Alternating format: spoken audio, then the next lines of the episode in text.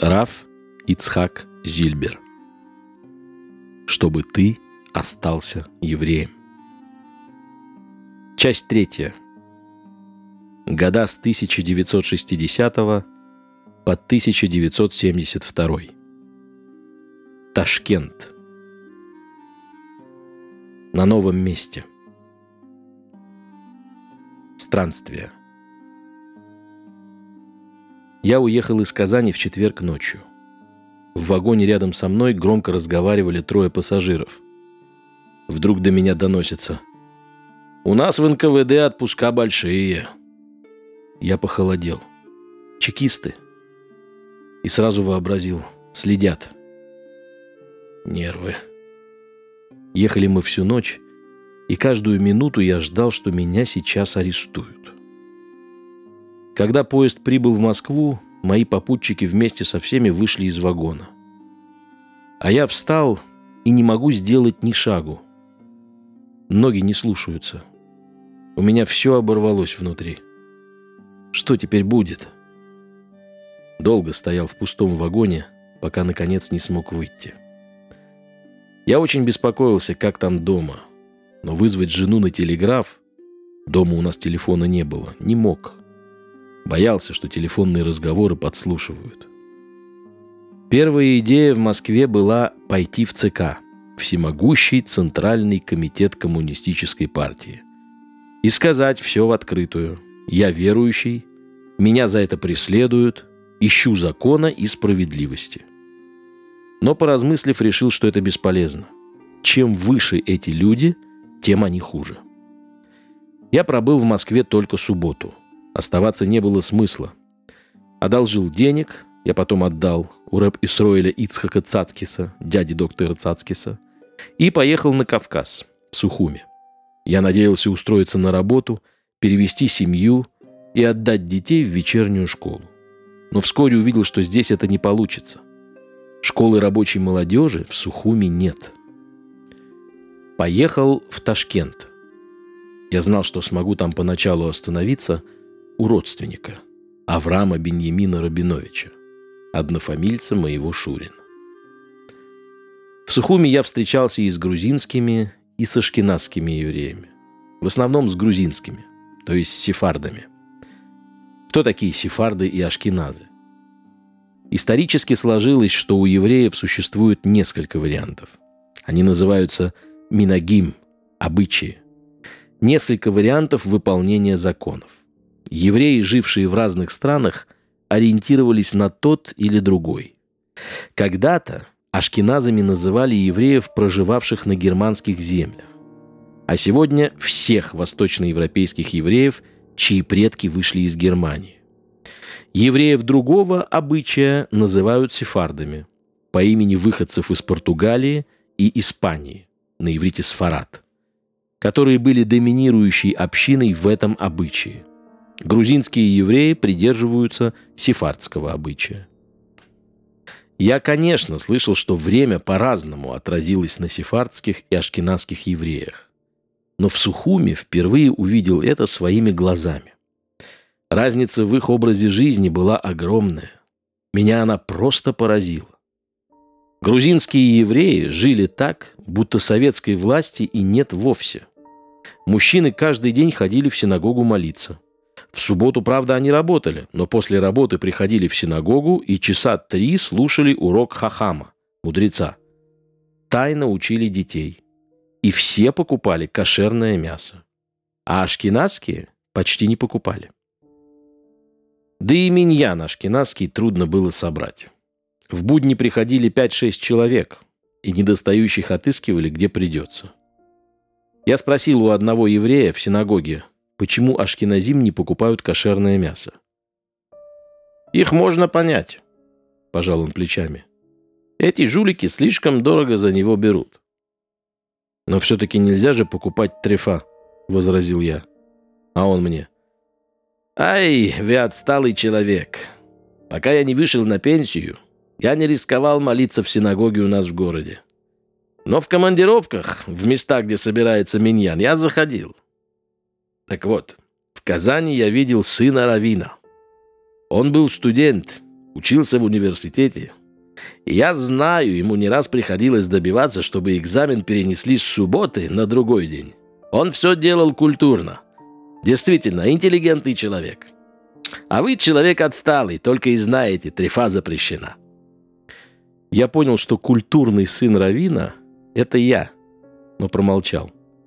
Только потом, уезжая из Сухуми, я признался ему в этом. И еще о грузинских евреях. Не в тот раз, а уже в 70-м году, оказавшись на свадьбе в Сухуме, я обратил внимание на человека, к которому все обращались очень почтительно, называя его Рэби. Он не очень-то был похож на Рэби, к которым я привык. И я спросил у него, почему его так называют. Он сказал, что уже много лет обучает детей Алиф Бейт, Торе и молитве. С конца 20-х годов советская власть начала запрещать все еврейское. Детей учить стало совсем некому. И хотя он к тому времени уже был на пенсии, когда я с ним говорил, ему было далеко за 90, он продолжал свое дело тайно. Мальчики, учившиеся в школе во вторую смену, приходили к нему утром, а те, кто учился в первую смену, после полудня. «Поверь», — говорил он, — я все эти годы первый стакан чая выпивал только после половины второго, в перерыве между сменами. За обучение этот человек брал с родителей всего 5 рублей в месяц. Да еще платил милиционерам из этих денег, чтобы не мешали. Я спросил его, сколько детей ты обучал? 90 человек. 90 учеников в день. Впервые я рассказал о Рэбе, находясь в Америке. На первых порах в Ташкенте. Я осел в Ташкенте, но не мог прописаться, потому что не был выписан из Казани. А выписываться боялся, так как не сомневался, что власти меня ищут, и не хотел наводить КГБ на след. По улицам я ходил в страхе. Вдруг милиция остановит для проверки документов – как я и предполагал, меня приютил Раф Авраам Беньямин Рабинович. Он выслушал мой рассказ и сказал, «Очень хорошо, что вы приехали». Нужна была немалая смелость, чтобы впустить в дом человека, преследуемого властями. У него, к тому же, жена преподавала английский язык, а к преподавателям, как вы могли убедиться, предъявлялись очень серьезные требования. Отец Рава Авраама, Раф Ильяу Акива, много лет был раввином Полтавы. И кроме того, первым редактором газеты «Амудия». Переводится как «Известие» или «Информация». Также он был редактором журнала «Апелес» «Весы», издававшихся до 17 года. Оба эти издания выступали против левых сионистов и потому подвергались с их стороны резким нападкам. Известно письмо Рава Хайма Соловейчика – по поводу Апелес. Кто-то обратился к нему с вопросом, почему вы молчите, когда оскорбляют Рава Рабиновича с его изданием Апелес. Рав Соловейчик написал в ответ, чем я могу тут помочь? Они, то есть нерелигиозная пресса, оскорбляют не только его, а всех раввинов. Просто потому, что видят перед собой борцов за Тору. Единственное, что можно этому противопоставить, как можно активнее подписываться на Апелес. Большой Талмит Хахам, Раф Авраам Беньямин уже после смерти отца тоже был какое-то время раввином в Полтаве. Тайным и бесплатным. Что еще сказать про Рава Авраама Беньямина? Он весь в такой детали. Когда я уже перевез в Ташкент семью, и жена родила, Рав каждый день приносил ей молоко. Он умер через месяц – после рождения моей дочери Хавы. Я старался приходить к нему со своей едой. Такая у меня привычка. Буханкой хлеба и банкой консервов. А он всегда смеялся, что я не доверяю его кашруту. «Фарем из кошер норгибротенештейнер». Для него кошерны только жареные камни. Потом я перебрался к ближайшим друзьям ташкентских Рабиновичей, к круглякам – я познакомился с этой семьей в 56 году, когда приезжал в Самарканд навестить свояка, Рава Аарона Рабиновича. Это было перед его отъездом в Израиль. Заодно побывал в Ташкенте. Но их тоже неудобно было подвергать риску. Владимир Кругляк руководил отделом на большом авиационном заводе, во время войны эвакуированном из Москвы в Ташкент. Из рассказа поэта Геннадия Беззубова. Приехав в Израиль в самом начале 90-х, мы и думать не думали, что у нас здесь есть родственники. Совершенно неожиданно, по публикации в газете «Идиот Ахронот» «Последние известия», меня нашел мой троюродный брат Маше Беззубов, о существовании которого я и не подозревал. Сейчас он носит фамилию Боаз. Девичья фамилия его матери – Кругляк. Родители Моше, Ханох Беззубов и Ента Кругляк, чуть ли не пешком через Кавказ в 1919 году добрались из своего Богуслава до Израиля. Спустя годы, обжившись, Ханох построил квартал Борухов, из которого потом вырос Геватаем. Маше познакомил меня с дядей Володей, с Владимиром Кругляком, братом Йенты. Из рассказа Лизы Кругляк. Рав Ицхак Зильбер пришел к нам в первый раз накануне Суккота 56 года. Э, он был проездом из Самарканда, это было в пятницу. Сказал мужу, вы не волнуйтесь, у меня есть еда. Вынул мешочек, там лежал кусок хлеба. Володя сказал ему, жена уехала вчера в Москву проведать мать и приготовила все на шаббат, так что этот хлеб вы отдайте кому-нибудь. Он отдал кому-то этот кусок хлеба и провел шаббат вместе с моим мужем. Потом они сидели трое суток без сна и разговаривали. Муж был впечатлен. Это не человек, а ходячая энциклопедия. Приютив меня, обе семьи рисковали своим положением. Я ночевал то тут, то там.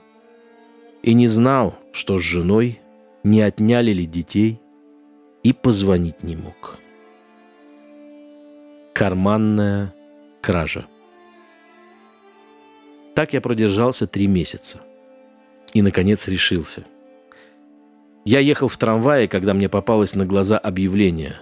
Помню еще, вместо «сдается» было написано «Сдается комната». Я подумал, надо пойти поговорить и привести жену с детьми. Выхожу из трамвая, со мной выходит какой-то человек и хватает за руку. С ним еще двое. Я спрашиваю, в чем дело? Он говорит, отдай 50 рублей. Двое подтверждают. Мы свидетели. Мы видели, как ты сунул руку к нему в карман, украл 50 рублей. Отдай. Я говорю, вы ошиблись. Нет, не ошиблись. Пойдем в милицию, там разберемся. А мне в милицию идти, ну, совсем ни к чему. Тащат меня по улице, а вокруг уже толпа. «Жулика поймали! С поличным!» Представляете себе мой вид? Так мы шагаем, и вдруг вижу, идет Равин Шмая Марьяновский. Я кричу «Ребе, лайт мир 50 рубль!» «Одолжите мне 50 рублей». Рав побежал домой, он жил рядом. Догнал нас и дает 50 рублей. Я протягиваю деньги, а они не берут. Ну нет, пусть отдаст те, что украл. Что вы на это скажете? Не знает человек, где он зарабатывает улам-аба. Не знает цены своему поступку. Недалеко от базара Бешагач работал еврей-шапошник. Инвалид. Одной ноги у него не было. Мы встречались по субботам в доме Равина, куда я приходил молиться – Увидел этот шапочник меня в толпе и закричал. «Я его знаю! Он не жулик!» А эти говорят. «Жулик, мы сами видели!» Но шапочник как отрезал. «Сами вы, наверное, жулики!» А они ледяным тоном. «Вам придется ответить за ваши слова». Меня это на мгновение поразило. Мне и в голову не приходило, что они люди не случайные. Только потом, по разным признакам, я догадался, что это люди ГБ. Идем по городу, а шапошник упорно ковыляет на протезе, не отстает. «Слушайте, а зачем идти в городское отделение? Вот уж недалеко рынок, там же тоже есть отделение милиции». Им возразить нечего, вокруг толпа. «Ну да, конечно, давай туда». Они думали, что все равно меня задержат. Входим в отделение. Поднимается жуткий шум. Одни орут «жулика поймали», Другие – он не жулик. Дежурный милиционер выгнал всех, включая обвинителей, в коридор. обыскал меня, не нашел тех 50 рублей и выпустил через другую дверь. Я убежал. Шапочник меня спас. Он работал на рынке, шил шапки милиционерам и другим важным людям. Шапочника знали, и когда он твердо сказал, что я не жулик, милиционер ему поверил. Теперь представьте себе, как я ходил по улицам после второго побега. Я уже понял, что всю эту историю устроило КГБ. Оказывается, им было приказано довести дело со мной до конца. Прошел месяц или полтора, а приказ все не выполнен. Они и придумали способ. Если бы не этот шапочник, не миновать мне новой статейки в газете под каким-нибудь броским названием вроде «Слава Всевышнему на устах, а краденные деньги в кармане». Недавно я узнал, что внучка того шапочника приехала в Израиль. Я дозвонился и расспрашивал ее про деда. Оказалось, она хорошо помнит этот случай. Дедушка рассказывал, что у меня был еще тот вид, когда меня вели по городу, как жулика. Ха, ну еще бы. Гамзу Летова. Перебраться в Ташкент меня вынудили неприятные события. Но Гамзу Летова, и это к лучшему. Таковы расчеты Всевышнего.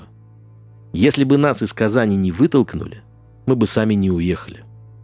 А в переезде была и хорошая сторона. Из Ташкента легче выпускали в Израиль. Нас выпустили через 12 лет после переезда, в 1972 году. Здесь не так чувствовался гнет советской власти. В Казани опасно было держать дома еврейские книги, даже Сидур. А в Ташкенте можно. Пусть тайно, но желающие могли учить Тору. Не так страшно было не работать в субботу.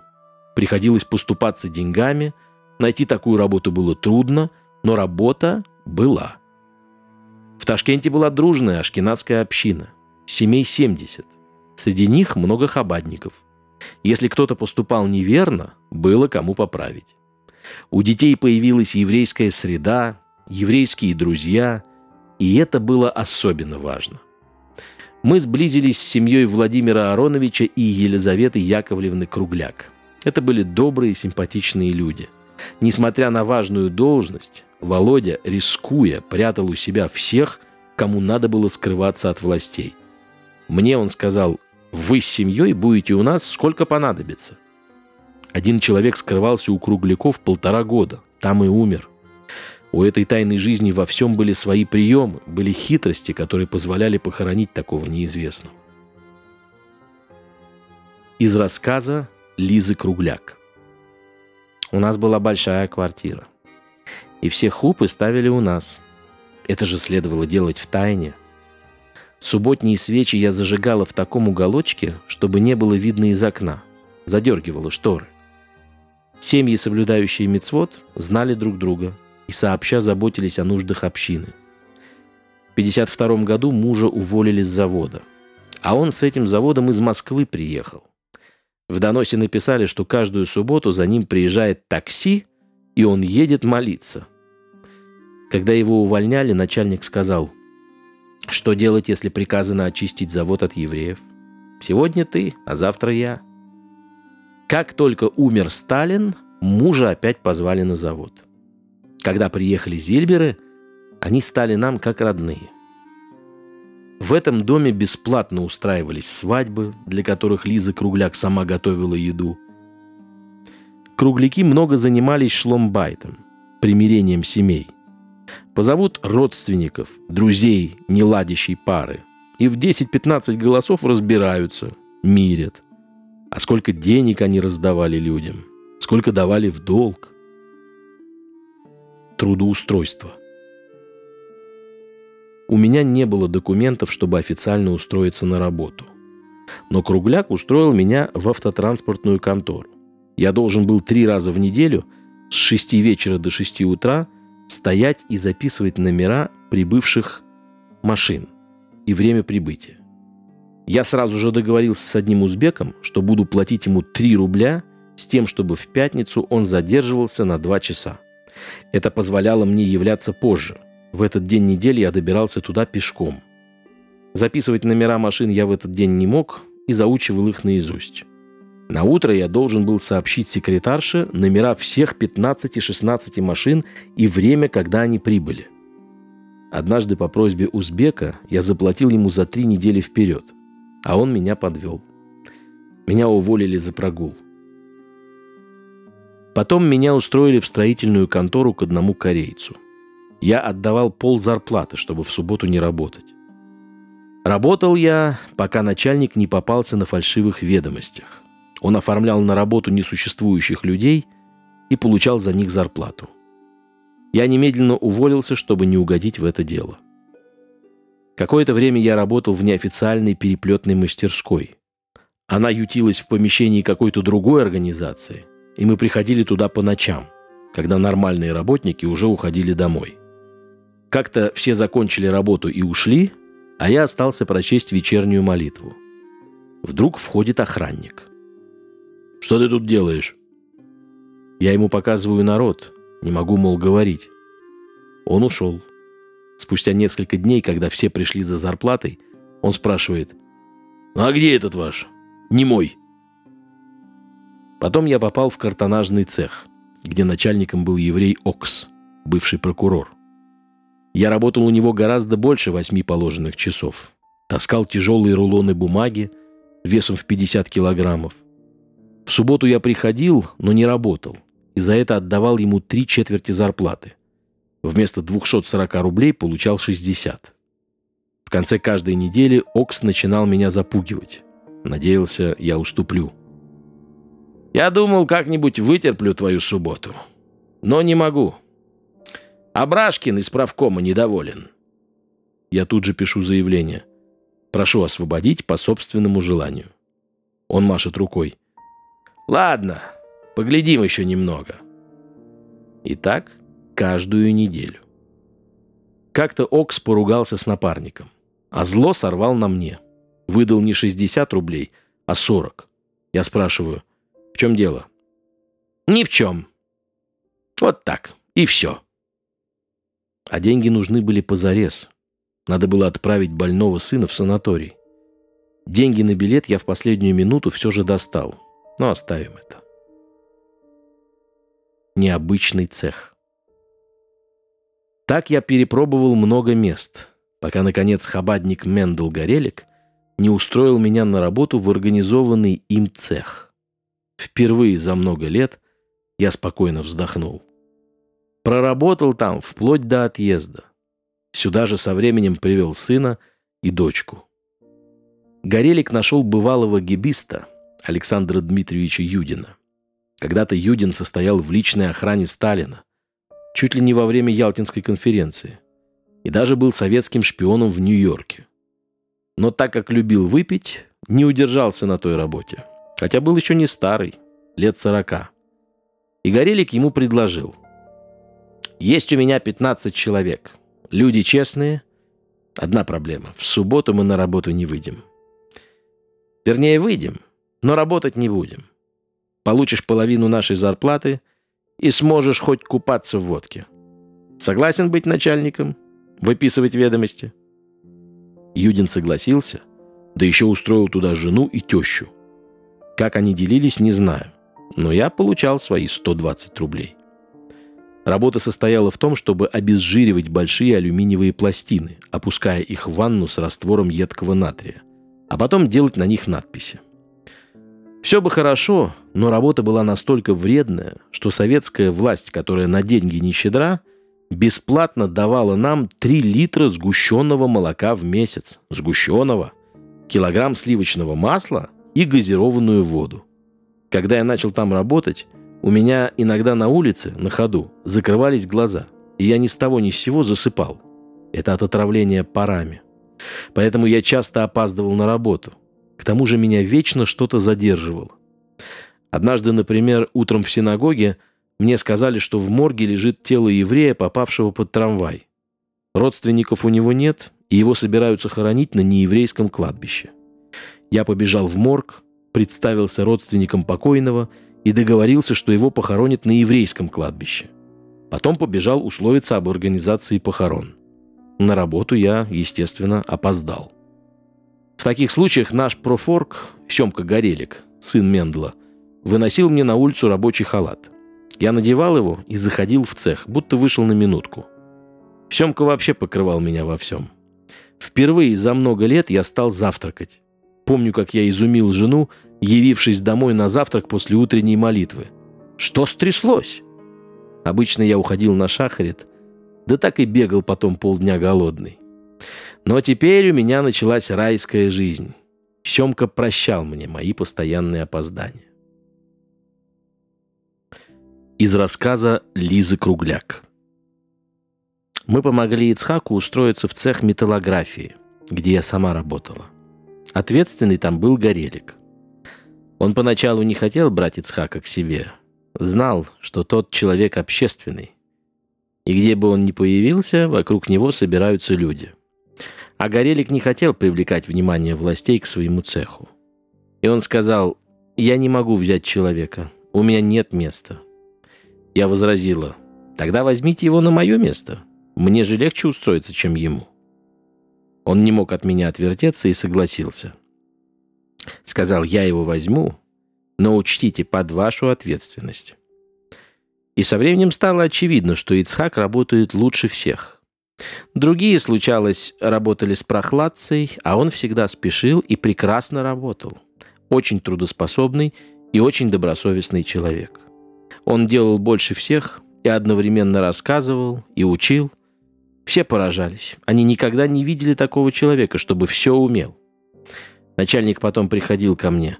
«Елизавета Яковлевна, большое спасибо вам за этого человека». Говорю, «Вот видите? А сколько вы меня мучили, не хотели оформлять?» Торопясь начать работу, я не надевал маску, не надевал перчатки, что укреплению здоровья, конечно, не способствовало. Мне хотелось побольше сделать, чтобы урвать еще и время для учебы. О какой учебе я говорю? А мы там в цехе не просто работали, мы там жили. Я предложил моим товарищам потихоньку съедать наши бутерброды на час раньше обеденного перерыва, не отрываясь от работы, чтобы потом, когда наше нееврейское начальство уйдет на обед, домой или в столовую, с часу до двух дня, а в пятницу чуть пораньше, учить Мишнает. Так мы и сделали. Из рассказа Владимира Кругляка. Беда с Равом Ицхаком. Он никогда ничего не знает. Спросишь его о каком-то законе, а он говорит, надо посмотреть в книгу. Он четко знает, какой сефер взять, какую книгу в каком месте открыть. Если он открыл, то это будет точно нужное место. Вперед или назад не более чем на одну страничку, и он точно знает – внизу слева или вверху справа. Но он ничего не знает. Сидели и занимались группой в 15-17 человек. Помню, в пятницу кто-то заметил, никогда не имел я такого удовольствия накануне субботы учиться. Люди, соблюдающие субботу, знают, в это время дома всегда стоит дым коромыслом, идет бурная подготовка. В субботу мы приходили в цех, но не работали. Видимо, кто-то донес об этом властям, и в одну из суббот к нам нагрянула комиссия. Увидев в дверях инспекторов, мы попросили жену Юдина, она, как я уже говорил, тоже работала в цехе, взять нашатырный спирт и тихонечко разлить во всех комнатах. Проверяющие, как только вошли, схватились за нос. «Ой, как они тут работают, как они терпят! Надо им добавить за вредность!» С этим обнадеживающим выводом они тут же удрали. Но никто, конечно, ничего нам не добавил. Однажды в субботу пришли раздавать зарплату. Мы все разбежались. Не объяснять же, что деньги в субботу получить не можем, и расписаться в их получении тоже. Цех стоял на берегу Комсомольского озера, и мы все спрятались в лодках. Юдин с ума сходит, не понимает, в чем дело. Он пригласил людей получить зарплату – и все исчезли. Он оказался в глупом положении и страшно возмущался, когда мы вернулись. «Но не работаете вы в субботу, но деньги-то получить можете!» Никак он не мог понять нашей логики. Из рассказа Рава Бенсона. Юдин умер вскоре после того, как получил разрешение Сема Горелик. Кажется, и у нас уже было разрешение, когда мы шли выразить соболезнование жене Александра Дмитриевича. Цех сделал свое дело, и Юдин закончил свои земные дела. Один случай мог окончиться для всех печально. Юдин, кроме своей семьи, временно, на два месяца, устроил в цех своего дружка из КГБ, Ивана Кирилловича Лебедева, его жену и еще его дочь. На этот срок он назначил Лебедева кем-то вроде управляющего производством. Прошли два месяца, дружок и говорит. «Никуда я не уйду, я тут начальник». Юдин утверждает. «Нет, я». А Лебедев свое. «Я». И накатал донос, о чем мы и знать не знали. До этого момента Лебедев был такой вежливый, корректный, доброжелательный. Я даже думал, глядя на него, вот у кого надо учиться с людьми разговаривать. Пусть бы евреи такие были. Он производил прекрасное впечатление. Я бы за него головой поручился. А тут вдруг приходит в цех большая комиссия и читает нам его заявление. Я отказываюсь возглавлять производство в сложившейся обстановке. В цеху работают одни сионисты и религиозники. Привожу факты. Такого-то и такого-то, названы дни Роши Шана, когда цех два дня был закрыт, отсутствовали на работе и идут все имена. Сколько я не борюсь с этими религиозниками и сионистами, ничего не помогает. Все они хотят уехать в Израиль. Работать с этими сионистами невозможно. Наведите порядок. Недурное заявление, а? Комиссия спрашивает, товарищи, вы где находитесь? В Советском Союзе или в Америке? Что тут происходит? Серьезный вопрос. Очень серьезный вопрос для 60-х годов когда за спекуляцию расстреливали. Как мы выпутались, не постигаю. Бог помог. В цехе работал сын Менделя, Семка. Он же, как я уже говорил, профорк. Семка спас положение. Увидев, что Юдин с дружком поссорились, он сразу сообразил, к чему это может привести. У Семки была гениальная голова, и он подготовился. В холля моет полупраздничные дни еврейский закон предписывает не работать. С известными исключениями можно сделать то, что окажется невосполнимым, если вы этого сейчас не сделаете. Например, записать номер телефона, или когда вы учите Тору, записать два Тора, чтобы не забылось. Поэтому я настаивал, в холь моет работать только в том случае, если явится высокое начальство. Но в Советском Союзе, как известно, хозяйство было плановым, и каждому предприятию сверху предписывался определенный объем работ на определенный срок. Как же выполнить план? Понятное дело, ночами после праздника и в воскресные дни. Так мы и поступали два раза в году. После Сукота и после Песаха приходили в воскресенье и работали.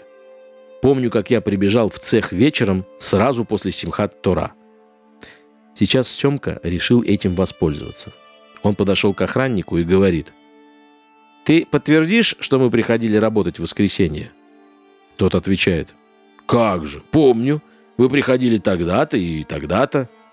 Подтвердишь? Подтвержу. И мы с Семкой незаметно вернулись в цех. Кончились обвинительные речи. Комиссия обращается к Семке. Так, а что нам скажет про форк? Семка выходит и заводит не спеша. Цех старается выполнить план – Многие из нас ради этого выходят на работу по воскресеньям. Он разворачивает солидный лист и начинает читать. Зильбер работал в такой-то день и в такой-то. Если я там был лишних 2-3 дня, он записал за мной 6-7. Такой-то товарищ в такие-то дни. И указывает для всех нас разные воскресенья, чтобы не получилось, что все почему-то выходили на дополнительную работу одновременно – полугодии воскресных дней достаточно. На всех хватило. Он читал свой список не меньше получаса, и комиссия заскучала. Слушать ей уже не хотелось. А Семка фантазировал дальше. Этим товарищам полагаются отгулы. Я на это не пошел. Мне внеочередные отпуска ни к чему. Мне надо, чтобы производство работало. Отгулов никто не получил. Так о чем разговор? Но печатные машины давно нуждались в ремонте. И когда мы выполнили месячный план, я счел удобным пригласить мастеров. Он действительно пригласил кого-то. Мастера занимались ремонтом тогда-то, он назвал дни Рошашана. Вот почему люди в эти дни не работали. Семка перевел дух и повторил. Так что я вообще не понимаю, о чем тут говорить. Комиссия спрашивает. Иван Кириллович, что же вы писали? Ведь все законно. Да, говорит Иван Кириллович. С виду все законно. Но одну вещь я вам твердо могу сказать. Попробуйте, свяжите этих людей и бейте их, чтобы они работали в субботу. Не будут. Но это другой вопрос. Мы говорим о том, что здесь у вас написано. Что вы можете сказать по этому поводу? Тот не знал, что ответить. Вот и полагайся после этого на личное впечатление. Сдержанный, спокойный, честный. Вот вам и честный. А я ему еще лекарства доставал в свое время. Сразу после этого Лебедев простудился. Рот у него скривило на бок, и он поспешно уволился. И Гоим сказали, Бог его наказал за то, что он зацепил евреев. Пожар в субботу. Как-то в субботу у меня загорелся холодильник. Не знаю, что там загорелось, но в любом случае в субботу ничего сделать нельзя. А холодильник и шумит, и горит, и дымит. Сбежались соседи, советуют вызвать пожарных, а я молчу. Ну да, молчу. А что особенного? Чем меньше говоришь, тем лучше. И ничего не предпринимаю. Это же не опасно для жизни, верно? Так они сами вызвали пожарных, и те потушили. Доносчики в синагоге. Первое время после приезда в Ташкент я должен был скрываться от властей – и поэтому в синагоге не появлялся. Молился только в святом миньяне Равина Шмаи, где не было доносчиков. Спустя некоторое время я стал ходить в неофициальную синагогу, а проще в другой тайный миньян, не такой закрытый. Там, конечно, доносчики могли быть, но разве что парочка, не больше. Но случилось так, что в официальной синагоге в районе Чемпион некому стало читать Тору. Меня попросили взять это на себя – Синагога в Чемпионе была известна обилием доносчиков. Стукачей, как теперь говорят. Но мы говорили на идиш, а на идиш буквально это сообщающие, информаторы. Публика туда ходила самая бросовая. Когда Гита услышала об этом, она испугалась. «Это опасно. Там же доносчики, а ты скрываешься». Все знакомые евреи на меня кричали. «Ицхак, куда ты идешь? В чемпион?» Ты сумасшедший! Ты лезешь врагу в глотку, в пекло!» Чтобы обрисовать тамошнюю обстановку, скажу только чуть-чуть. Нормальные люди туда не ходили. Ходили старики, посещающие синагогу по праздникам, иногда по субботам, а две трети постоянного миньяна были стукачи. Ссорясь, они грозили друг другу. «Я тебя не боюсь. Я доносчик покрупнее, чем ты. Их бине грейсерер эмосер фардир». Все это слышали? я слышал. Представляете себе, до чего дошло? По еврейским понятиям доносительство – дело самое позорное. А они совсем потеряли чувство стыда. Не знаю, почему они доносили. Может, им платили за это. Но кроме доносчиков были и простые люди. их было жалко. Поэтому я все-таки решил пойти. Конечно, бесплатно. Я был потрясен до глубины души тем, что во время чтения Торы в этой синагоге болтают. Никто не слушает. Что делать? Я взял за правило, если во время чтения Торы начались разговоры, я останавливался и ждал, пока не прекратят разговаривать. А потом продолжал читать. За месяц-другой я их отучил от разговоров настолько, что кто-то принес и повесил объявление. Нельзя разговаривать во время чтения Торы – и с тех пор никто во время чтения Торы не разговаривал. КГБ больше всего интересовали те, кто говорит «двар Тора». что буквально значит «слово Торы». Так называется всякая речь на темы Торы. В субботу принято произносить двар Тора на тему недельной главы Парашата Шавуа. И, зная о внимании властей к людям, способным взять на себя такую задачу, первое время я был осторожен. Просто читал Тору и, не задерживаясь, уходил домой. На меня и так друзья кричали. Едва убежал, опять в огонь лезешь. Да и идти приходилось далеко. Дома с трапезой ждут. Но потом я все-таки не выдержал и после молитвы стал говорить два Тора. Появились слушатели, начали задавать вопросы. С этими доносчиками я стал дружен, и никто не донес на меня. А ведь я читал Тору и говорил дрошу, толкование, комментарий каждую субботу, вплоть до 72 -го года, до отъезда в Израиль. Перед отъездом Гита, человек трезвый и доносчиков не жаловавший, испекла леках, медовый пирог, раздобыла бутылку вина и в пятницу отослала со мной в чемпионскую синагогу. Помнится, пошла и Хава. Вышли мы до захода солнца, но на всякий случай подарок несла маленькая Хава.